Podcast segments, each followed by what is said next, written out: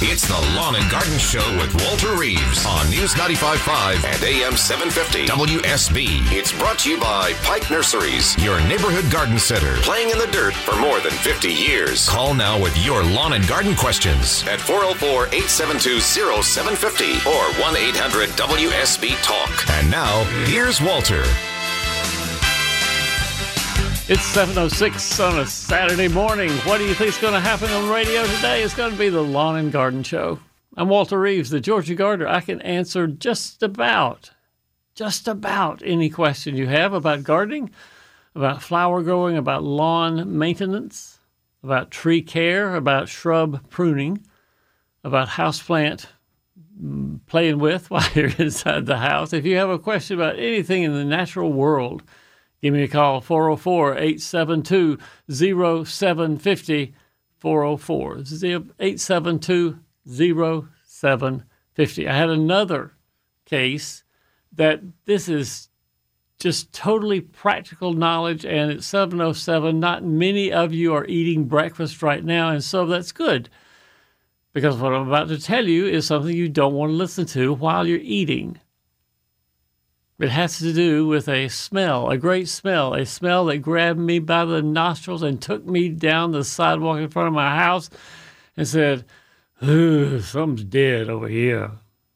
And sure enough, I went up underneath the camellia bushes at the edge of my property, and another sorry possum had given up the ghost over there under the camellias and was, as they say, stinking to high heaven thinking enough to get to the front door of my house, and I didn't want to smell that possum for another four or five days. But I have dealt with this situation before, and you may have the same situation at your house, no matter where you are. If you have a dead animal and you don't particularly care, if it's outdoors anyway, and you don't particularly care to do much about it, here's one thing you can do that'll solve your problem. Boom, right there. Go get a sack of pine chips, pour it over the body, call it a day. It'll be done. You will not smell that possum. I do not smell that possum. He is gone. He is out of my mind because the pine chips covered up enough to keep the odors from the uh, wind, I guess. They pick up the odors, the molecules of smell that come from the possum's body, and they don't get the wind doesn't pick it up because it's covered with pine chips. All you have to do, cover it with pine chips. Up in North Georgia, they commonly, commonly use wood chips up there to compost chickens, sometimes dead livestock, dead cows, horses, and things like that, mostly chickens in North Georgia, where when you have a huge chicken farm where you have sometimes as many as 100 birds might die in a day, just natural, you know, natural deaths of various reasons why chickens die. What are you going to do with them? You bury them, pretty soon you've got all your burial space has been taken up. But if you compost them in wood chips, they'll decompose, and you can take the wood chips, the decomposition uh, material, and spread it on your pastures. Doesn't smell, fertilizes the grass. Everybody is happy. Just a little bit of information there for everyone to know, and now you can go back and eat your Wheaties. Blake is in Cumming, Georgia, and joins us on Lawn and Garden. Hey, Blake, good morning. Hey, how are you? Hey, man, you got something to talk about English ivy like I said to the fellow before? Yeah, yeah, I'd come in on the tail end of it. Yeah. Um, so I've cut my English ivy from about chest height and ripped it off the trees. Some of the Okay. trunks or, or the vines were as big around as my arm. Oh, yeah, So it's big been sure. there for years. Do I need to take down any of the trees? No. Why would you want to And take now- them down? Well, some of them the bark ripped off all the way around when I was pulling the Mm. ivy off, and I've read that if the bark rips, rips off all the way Yeah. around, then it's susceptible to d- disease and to take them down. Yeah. What kind of tree is it? Do you know, Blake? Uh, I don't know. It's so covered in English ivy. I mean, you can't even. you tell. can't even tell what it is. Is it a pine? Do you think it could be a pine or could be No, it's maple not a pine. tulip poplar? It, it, it's a hardwood. Hang on, Blake. Uh, you you're not positive, I don't think yet, that the entire cambium and phloem layers are the layers that carry moisture up and down in the tree. You're not positive yet that you really did, went in deep enough to pull them off, and that would be pretty unusual. It seems to me to pull that much of the bark off with one ivy vine. So I think I'd wait. I think Yeah. I'd wait until Well, it wasn't one. happens. It was wrapped all the way around Yeah. the tree. So I still So you think think unless you have, unless you have some reason to take the tree down, I would not blame the English ivy yet. I'd wait until May or June, and if the leaves on this whatever tree it is, if they turn brown, take it down. If they're not brown, then leave it up. Okay. Nothing to it. All right. I Hey, appreciate your time. Hey, thanks for calling, man. 404 872 gets you in to take Blake's place there. Charlie, that Marietta. Hey, Charlie, good morning. Good morning, Walter. Hope you're having a good day. Man, I'm having a great day. So far, so far, Charlie, I'm doing fine. Good. I have a raised garden bed for my vegetables. Yep. I still have broccoli and Brussels sprouts. Yeah, sure. Uh, my broccoli crowns are not as big as I would like, so I have been covering them with frost cloth. Mm-hmm. I know it's going to get really cold next week. Is the frost cloth adequate? Should I put a blanket over them at night, take it off during the day? What's the best thing to do? For broccoli, I think you're fine. Frost cloth raises the temperature underneath by at least three, five, maybe degrees. And there are different thicknesses, I guess, of frost cloth, and each one has a different number of degrees it'll hold heat, earth mm-hmm. heat in. Mm-hmm. And so I bet you that you will have plenty of, of protection for broccoli, particularly because broccoli and collards and kale, I guess, but the three of those are really resistant to damage from freezing. And so even though it's going to be down, they say, in the teens next week, I don't think they're going to be hurting, particularly if you have the frost cloth over the top. I don't see there's any damage possible. Okay, because I've lost broccoli before Yeah. when it got down in, into the teens. So, Teens and windy would be the big hazard to them, but again, the frost cloth is going to protect from wind as well. So I think you're fine. Now, as far as the size of the heads, Charlie, on the broccoli, Uh-huh. don't think that you're going to get huge heads of the broccoli just by waiting and waiting and waiting. Because if you wait when it gets warm in March or very early April, you know broccoli will, will bolt. The flowers will Right, come yeah. up, and then it won't taste good. So in some cases, it's almost better to eat what you got and don't worry about it getting any bigger. You may want to do that. okay, yeah, the time I lost it before when, you know, one day it was great and the next day it had been frozen, Yeah. At least had broccoli soup. Yeah, sure. Why not? And you can eat the leaves. You can eat everything above ground on a broccoli plant. Sure, you can. Okay, great. Thanks very much. Have a good day. Great talking to you, Charlie. Thanks for calling. 404 872 0750. That's exactly the number 404 872 0750. Gail, Dawsonville, pruning. Hey, Gail, good morning. Good morning. I need to prune back my fig tree. It's uh, probably as tall as a two-story house. which Ooh, is yeah. Fine to have steps. Um, but uh, how how do I trim it back? Like two thirds, and at the branches or above the the the fork there, or what? And you want to prune it, Gail, the fig, because it's just too big. Is that right? Correct. Yeah. Okay. Here's my thoughts on that. Um, we can prune the fig, no, no doubt about that. But here's some techniques that'll make you more likely to have figs this year and not skip a year because severe pruning on a fig will shock the buds and shock what's left of the tree to think it's more teenagers than old productive fig bush. So when you do your pruning, make your cuts just beyond an existing limb. Don't leave any stubs because those stubs will resprout, sure, but those new juvenile sprouts that come out are the ones that'll tell the rest of the shrub, rest of the fig, say, we're all 14 years old, and, and literally, I mean, in human terms, we're teenagers and we are not ready yet to bloom to have figs for Gail. So what you want to do is make a pruning cut just beyond an existing limb, so that all the energy that's left on the fig will go out into that existing limb and won't be nearly as much teenage growth, juvenile growth on it.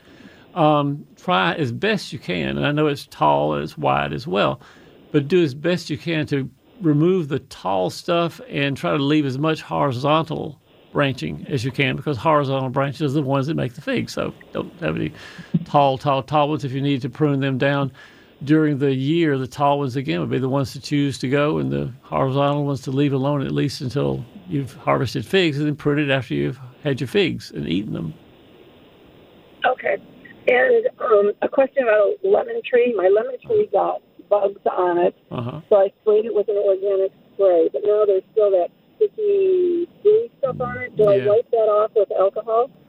I would more use uh, a little bit of soapy water. Use a very mild soap rather than dish detergent, and Okay. um, Castile soap or Ivory soap that you mix with water. As long as it says soap, it's not likely to hurt the leaves. But if you want to be very sure, of course, you can buy one of the commercial uh, insecticidal soaps and use that. But that'll clean the leaves as well as killing insects too. Same same product does two things.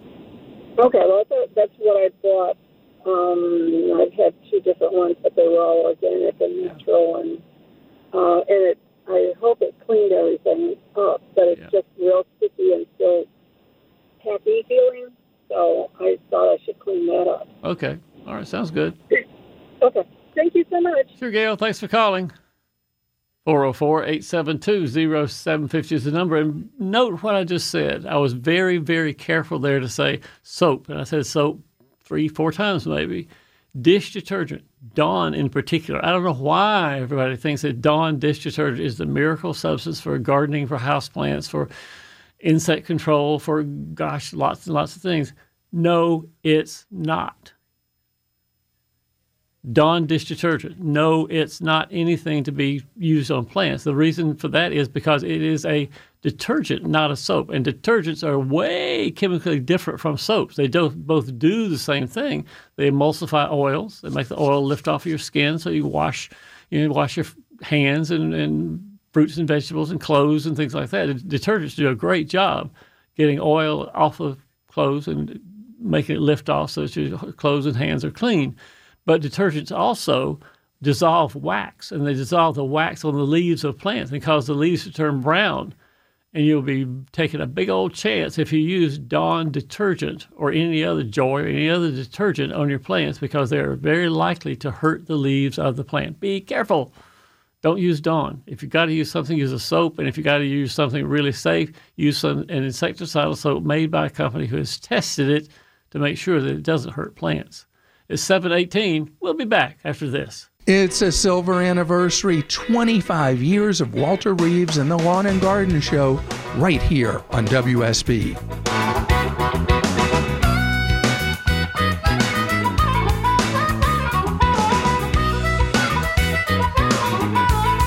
And I will have to correct Clark Howard. It is 25 years and one week. We are working on our 26th year of the Lawn and Garden Show on News Talk WSB. Quick weather update brought to you by Ackerman Security. Mostly sunny, warming up a bit. 50 is the high today, 32 the low. Tomorrow, partly cloudy on Sunday. High of 53, low of 31. Your full weekend forecast comes up in 10 minutes on News 95.5 and AM 750 WSB. And following up on our question about pruning the uh, fig just a moment ago, we've got Bonnie in Buford who wants to have a little question about pruning a crepe myrtle, which I certainly have things to talk about crepe myrtles. Hey, Bonnie, good morning. Good morning, Walter. Hi. Um, hey, listen, I know you don't normally prune crepe myrtles, but I have about a 20 year old crepe myrtle that's, that's tall, Yeah. and it's been wonderful. Um, but it was murderized about you know, uh, nine years ago, right before I bought the home, Yeah. and I've been restructuring it. I've been letting Oh, it yeah. grow back up.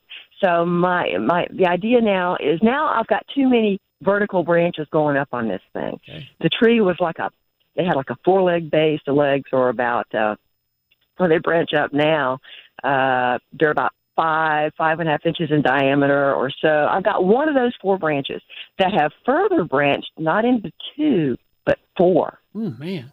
And, and each of the four branches coming up from it are about three to three and a half inches in diameter. And I was going to whack yeah. one of those off. Sure. Sure. And I just you- don't know how far to go. you eh, wherever Bonnie's happy, wherever Bonnie is happiest is fine with me. You, you and I and all of us know that it doesn't kill a crepe myrtle to prune it severely. It just makes Oh, us unhappy. It makes the plant look sort of weird and ugly, and we don't murder crepe myrtles if we can at all help it. And what you're doing, Bonnie, though, is restructuring, as you said, the one that got murderized several years Yes. ago, and you're giving it more branches and limb structure that you think is, is, is more graceful, more more uh-huh. beautiful in the landscape. Right. And for that, there's no reason for you not to take out the big limb that you think is just doesn't quite fit where it's supposed to. Go ahead, cut it out. As long as you're leaving things that make you happy and make the crepe myrtle happy and make me happy, then we're all good. Well, I don't want to damage the tree, you know, and, and you know, weaken it because it's such a mature tree. You're not going to Any hints for me? Oh, okay. Any hints for me to keep from just in going general, overboard on in it? general, and this is not particular for your case, but in general, what I remove from a crepe myrtle in the wintertime are the bushy parts in the middle that are not going to bloom very much at all. So it sort of thin out the middle a little bit. Removing, usually I would take limbs all the way down to their base, not clipping them in half, but take them all the way down to their base, cut them off there. And uh, if it's And, sort of and leave a collar on it, right? yeah, Well, leave a little well, collar when you make the pruning okay. cut. And then Uh-huh. as long as the tree seems relatively open in the middle and has not a real thick outer shell that'll shade the inside, leave it at that. Or you can do what some people call finger pruning, which is you take everything smaller than a finger out of the tree, go down to whatever point it becomes bigger than a finger, cut everything above that point away, and that that'll give you a pretty nice looking crepe myrtle too. Oh, okay. That's interesting. Either way All works, right. but happiness is what we're looking for. If you're not happy when you're finished, then keep working. Okay. That? I appreciate it. Thanks. All right, sure, buddy. Thanks for calling. Let's see. Fra- oh, Francis, Francis, I got to talk to you about your lizards. What have you got, Francis? Oh my gosh, Walter, I'm gonna have a nervous breakdown. These I have baby geckos that are coming in my house. During the summer, they're Yeah. all outside. I mean, they're just I don't know why they love my house. And now they've started coming in my house. What do I do? Man. Now, Francis, this is a great question, and you're not the first person to call me about this, but I knew the answer to the first person who asked me, who was my neighbor, Lisa, who suddenly looked above the doorway to her, her den, and there was a gecko on the ceiling. And she said, What the heck? Her mm-hmm. daughter, Chrissy, lives in Augusta, and the gecko had evidently, you know, can't come in on Chrissy's something clothes, bicycle, who knows what she was bringing back from college. And so the gecko, this oh a month ago now, was in the house, and Chrissy got it underneath a piece of Tupperware and took it outside, and that was the end of that. But continuous gecko infestation, like Francis has, what are we going to do about that? Mm, mm, mm. And it's not a lot, you know, it's like one or two, but one or two is too many. Yeah. I mean it's Nobody just- wants to yeah. see a gecko running in places where you don't expect to see a gecko, which is not in Atlanta. Right. You know, Francis, I don't have anything to give you as far as environment that you can modify, which is the first thing you think about. How can I modify the environment? Obviously, they have something to eat, some little source of moisture somewhere. I don't imagine the population will build because it's just not. Atlanta ain't gecko country. This is where they dry out. They don't have many insects to eat during the wintertime. So I would not expect them to get many more of them in the house. But what you do now for in the house, do like Chrissy, get a piece of tup- Tupperware and a piece of cardboard and put it over the top and slide underneath and pitch them out the back door. They won't live outside for very long in these temperatures, so that gecko will not be able to come back into the house. But as far as what you can do in the house to trap them, no, I can't think of anything there. I think we just keep trapping and removing, and the population, I guarantee, is going to go down until you have zero gecko per day sighted in your house, Francis. Zero gecko per day. 728 News Talk WSB, back after news. It's the Lawn and Garden Show with Walter Reeves on News 95.5 and AM 750 WSB. It's brought to you by Pike Nurseries, your neighborhood garden center, playing in the dirt for more than 50 years. Call now with your lawn and garden questions at 404-872-0750 or 1-800-WSB-TALK. And now, here's Walter.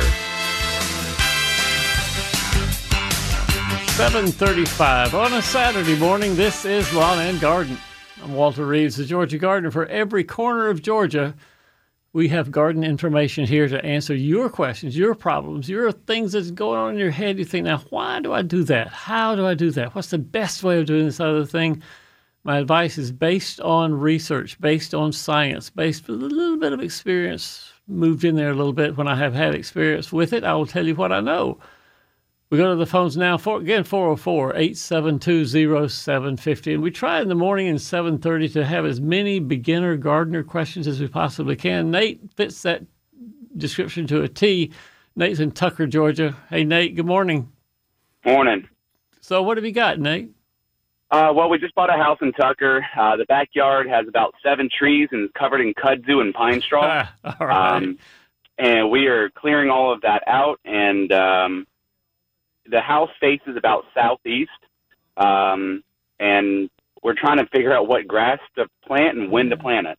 You're going to take all the trees out, is that right, Nate? You're going to take them all down? We're going to try to. That's Um, there's about six or seven uh, pine, pines and two sweet gums. Okay.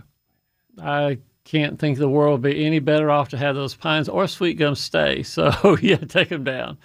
Um, if you said maple or maybe you know hickory or something, well, we might think about that a little bit. But sweet gum trees are a nuisance because of the balls, and pine trees are a nuisance because they just yeah, I don't know. Pine trees just don't do anything for me. But we're going to take them off, which means to me, Nate, that you'll have full sun back there, right? Full sunshine in the backyard. We should. It um, the only thing that would block it would be the deck that's back there. Uh, it's like a 12 by 22 foot deck. Okay. Um, that'd be about it. Okay, we're fine. That's the biggest thing, biggest question to ask always when you're starting a lawn or when you're redoing an existing lawn. How much sunshine do I get? Because you match the grass to the amount of sunshine you get. No matter how badly you want to grow Bermuda, if you're in the shade, it is not going to grow there. And no matter how how badly you want to grow fescue in the sunshine, in full baking sunshine with no irrigation in the in the summertime, fescue is not going to be happy in full sunshine. So in full sunshine, Nate, I think you've got one, two, three pretty good choices. There are Bermuda grass, zoysia grass, centipede grass for full sunshine. The difference Bermuda is centipede, and what was the other one? zoysia. Zoysia? Z O Y S I A, zoysia. And the differences between the, the three are somewhat in the color. Centipede is a more of a grayish green than the other two are. But centipede doesn't require a lot of maintenance at all. It Doesn't require being mowed a lot. It Doesn't require a lot of fertilizer.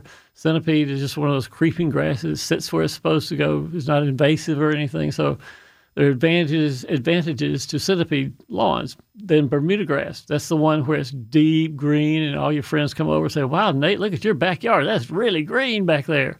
You say, "Yeah, that's my Bermuda back lawn." you brag on it to them. Uh, many Bermudas, on the other hand, are started from sod. Sod is not as cheap as seed is, and so it's expensive, more expensive to lay Bermuda sod than it is to start, start a lawn from seed.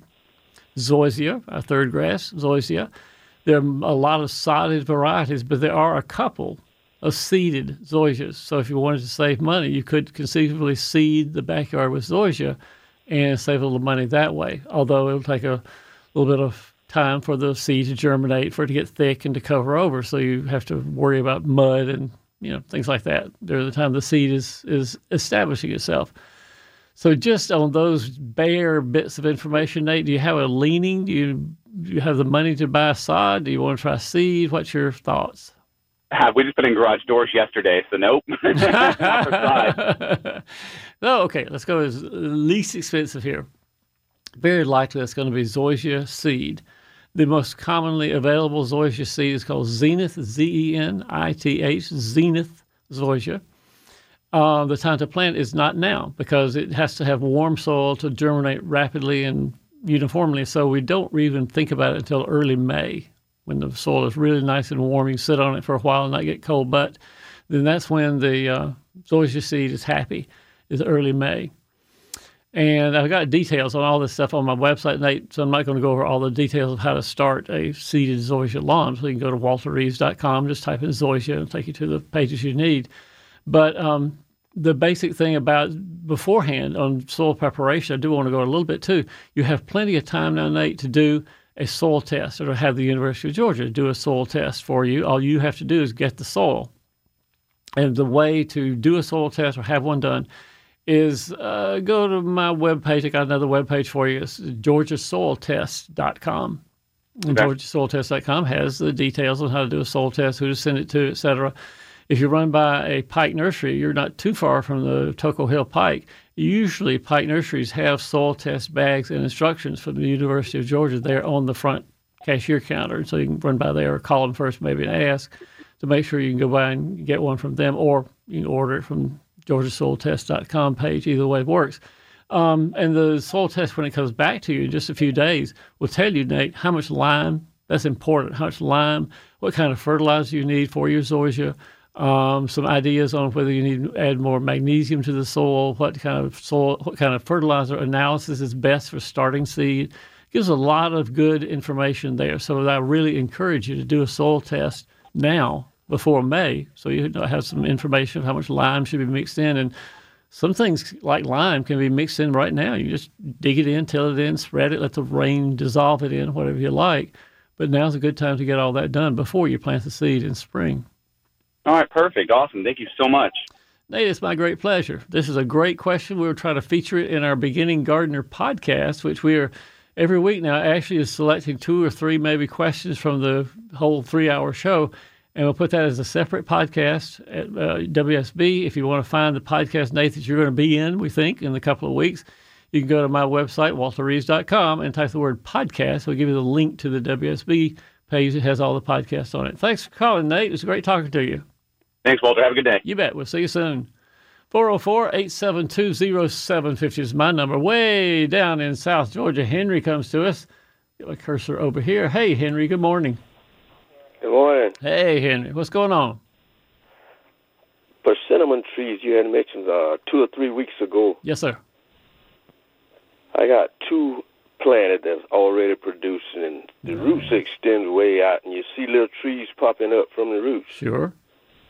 With those roots, I mean, with the little trees, will they produce persimmons if you plant them? Well, it depends. Oddly enough, persimmons have both a male tree and a female tree. And if the roots that you see came from the tree that you have planted that's, that's producing fruit now, yes, those will be female trees. You'll have fruit from them. If, on the other hand, there's any chance that the fruit dropped seeds, that your persimmons dropped seeds and they sprouted there, then it could be either male or female. You don't know. Seeds no way to tell which one they are. So I guess the easiest thing to do, Henry, is to take a little light shovel and dig underneath the sprout and see if it is connected to the main root of your fruiting tree. If it is, you have a girl, fine, transplant it. Well, that's that's what I done. I tried to pull one up, and it was pulling up the whole big root. Good. It's a clone of the mother tree, and it is female. Right. That that's what's happening. And, uh, Yeah, and you can move it. This Well, is very gonna- likely an American persimmon tree, the small, like ping pong sized fruit, and they're no, very it's, it's the large. Uh, it's it? the large one, like you were saying. Oh, like an Asian one. Oh, nice, nice, nice, nice. Mm-hmm. Good. All right, good deal. Either way, you got to have a female, and you've got it. Okay. Where are you calling from, Henry? I know that you're. I dig some and I extend my garden, my persimmon garden. Yeah, sure. Dried persimmons are really tasty. But where are you calling from, Henry? Well, I'm in a small community called Dixie. It's it's the last county in Georgia, which is Brooks County, Right down the, the Florida line, aren't you? right on the Florida line. You go Yeah. about eight miles south of me, you'll be in Florida. Quitman is the county seat in Brooks County, if I'm not Quitman the mistaken. county seat. And let's see, there's what little towns around. Boston is not too far from you. Boston is there. Pidcock is there. Hahira, God. Uh, Cairo over to the west a little bit. Hahira and Cairo in Grady County. Yep, I'm right there. About halfway between Quitman and Boston I got on it. Highway 84. Highway 84. Henry, I'll come see you sometime. We'll see you soon. All right, then. I'll, Thanks a I'll- lot. I'll eat persimmons with you. What about that? Have some for me. 404 872 0750 is the number. We got Marcus in Snellville, Georgia. Hey, Marcus. Good morning. Good morning. How are you doing I'm today? doing great. What's up? Great. I'm similar to one of your callers where I've had some trees cut down, some pine trees, Yeah. and there's really good pine chips and stuff like that. Yeah. And they left them behind. And I want to know what can I do with those pine chips, and can I use them in flower beds, or shall I just pretty much get rid of them? Uh, can I till them up in the soil to help amend it? don't get rid of them. People are realizing more and more how valuable tree chips are and how good they can be for a landscape. Not digging them in, not that necessarily, Marcus, although in a couple of years you might. But what chips really do is they supply nutrients. And as a mulch, they are fabulous. They're terrific. They're wonderful. And if you can't use them all for a mulch, then give them to your neighbors and tell them how good they are and tell them the man on the radio said so. But the chips as they break down, those pine chips as they break down, they do not acidify the soil. They don't poison anything. That's the old wives' tale. But if you use them as a mulch underneath shrubs, trees, as a pathway, if you want to make paths in the backyard, whatever you do, it will enrich the soil underneath. It does not draw nitrogen out unless you do dig them in. And that's the thing I said I'd rather you not do is dig them into the soil until they have completely decomposed in a pile. So if you leave the pile there, Marcus, for oh, it'll take about 12 months or so, and it might be a little faster if you sprinkle fertilizer all over the top, but it'll decompose into a real, really nice soil amendment, which can be then tilled into the soil, but not when they're fresh. Okay, and they won't cause termites and bugs to get all in them, will it? Nope. I mean, there are bugs certainly in there, and a termite here and there is no big deal because as long as your house is protected by a termite contract, you know, has a professional company taking care of your house, the termites that eat the chips, that's that's what nature happens. The termites are all over the place, and they'll hurt your house as long as it's protected. If they eat the chips, fine. It breaks them down just the way nature wants it to happen. Okay. Uh, thank you very much for you that. Something very, very valuable, Marcus. Those chips are more valuable than you realize, and if you can't use all of them, like I said, tell your neighbors because they certainly can use them as well. Mulch is the best way to use them. Uh, chips are fabulous. It's 747. We'll be back after this. Congratulations to Walter Reeves, celebrating 25 years on WSB. Now, back to the Lawn and Garden Show.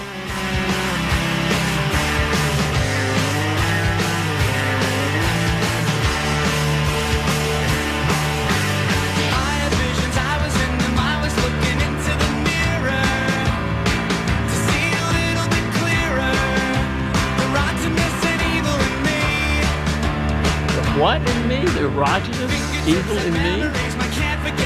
I don't know if I have any erogenous evil in me this morning. The rottenness. Rottenness, not erogenous. What am I? Where is my mind, Jason? Where is your mind this morning? Okay, rottenness in my mind. Okay, rot. We talk about compost. That's fine. A bit of quick weather update brought to you by Ackerman Security. Mostly sunny today, warming up a little bit. High of 50, low of 32.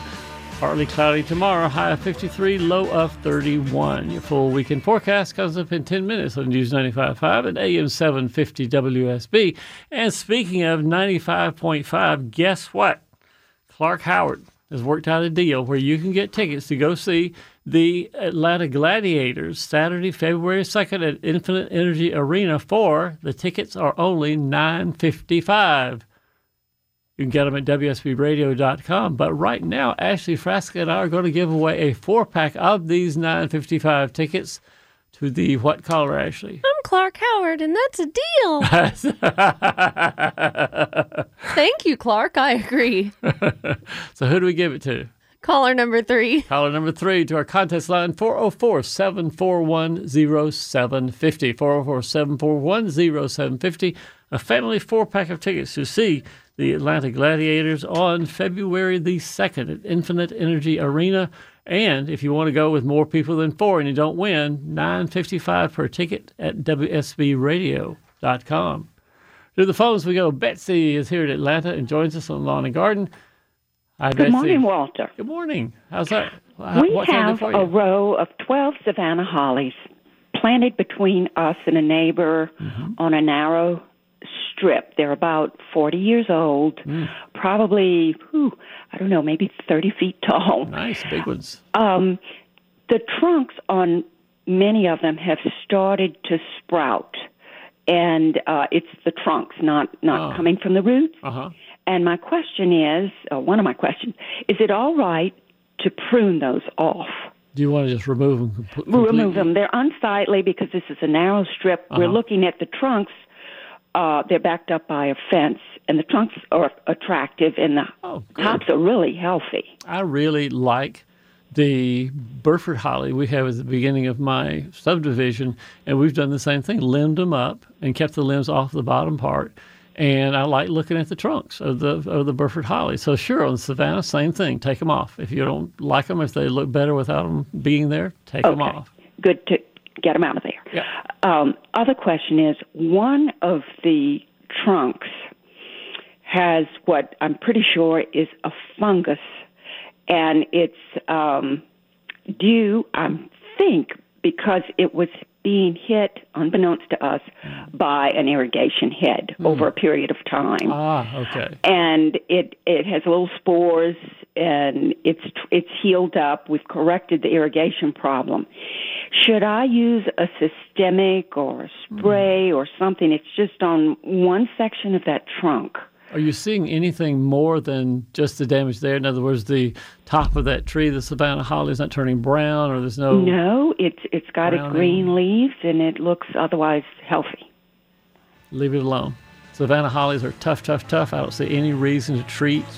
Okay, don't do it. Nah, you don't leave it alone. anything. Even though they're patches that have the little spores, looks like spores coming I out. I think that Savannah holly is doing the best it can inside, inside under the bark, oh. inside the trunk to protect Right. itself, and nothing you can do from the outside, Betsy, is going to do any better than what that Savannah is doing on its own. Leave it alone.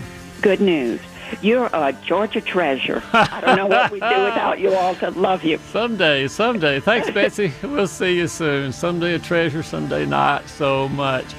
We'll be back to more Lawn and Garden after news.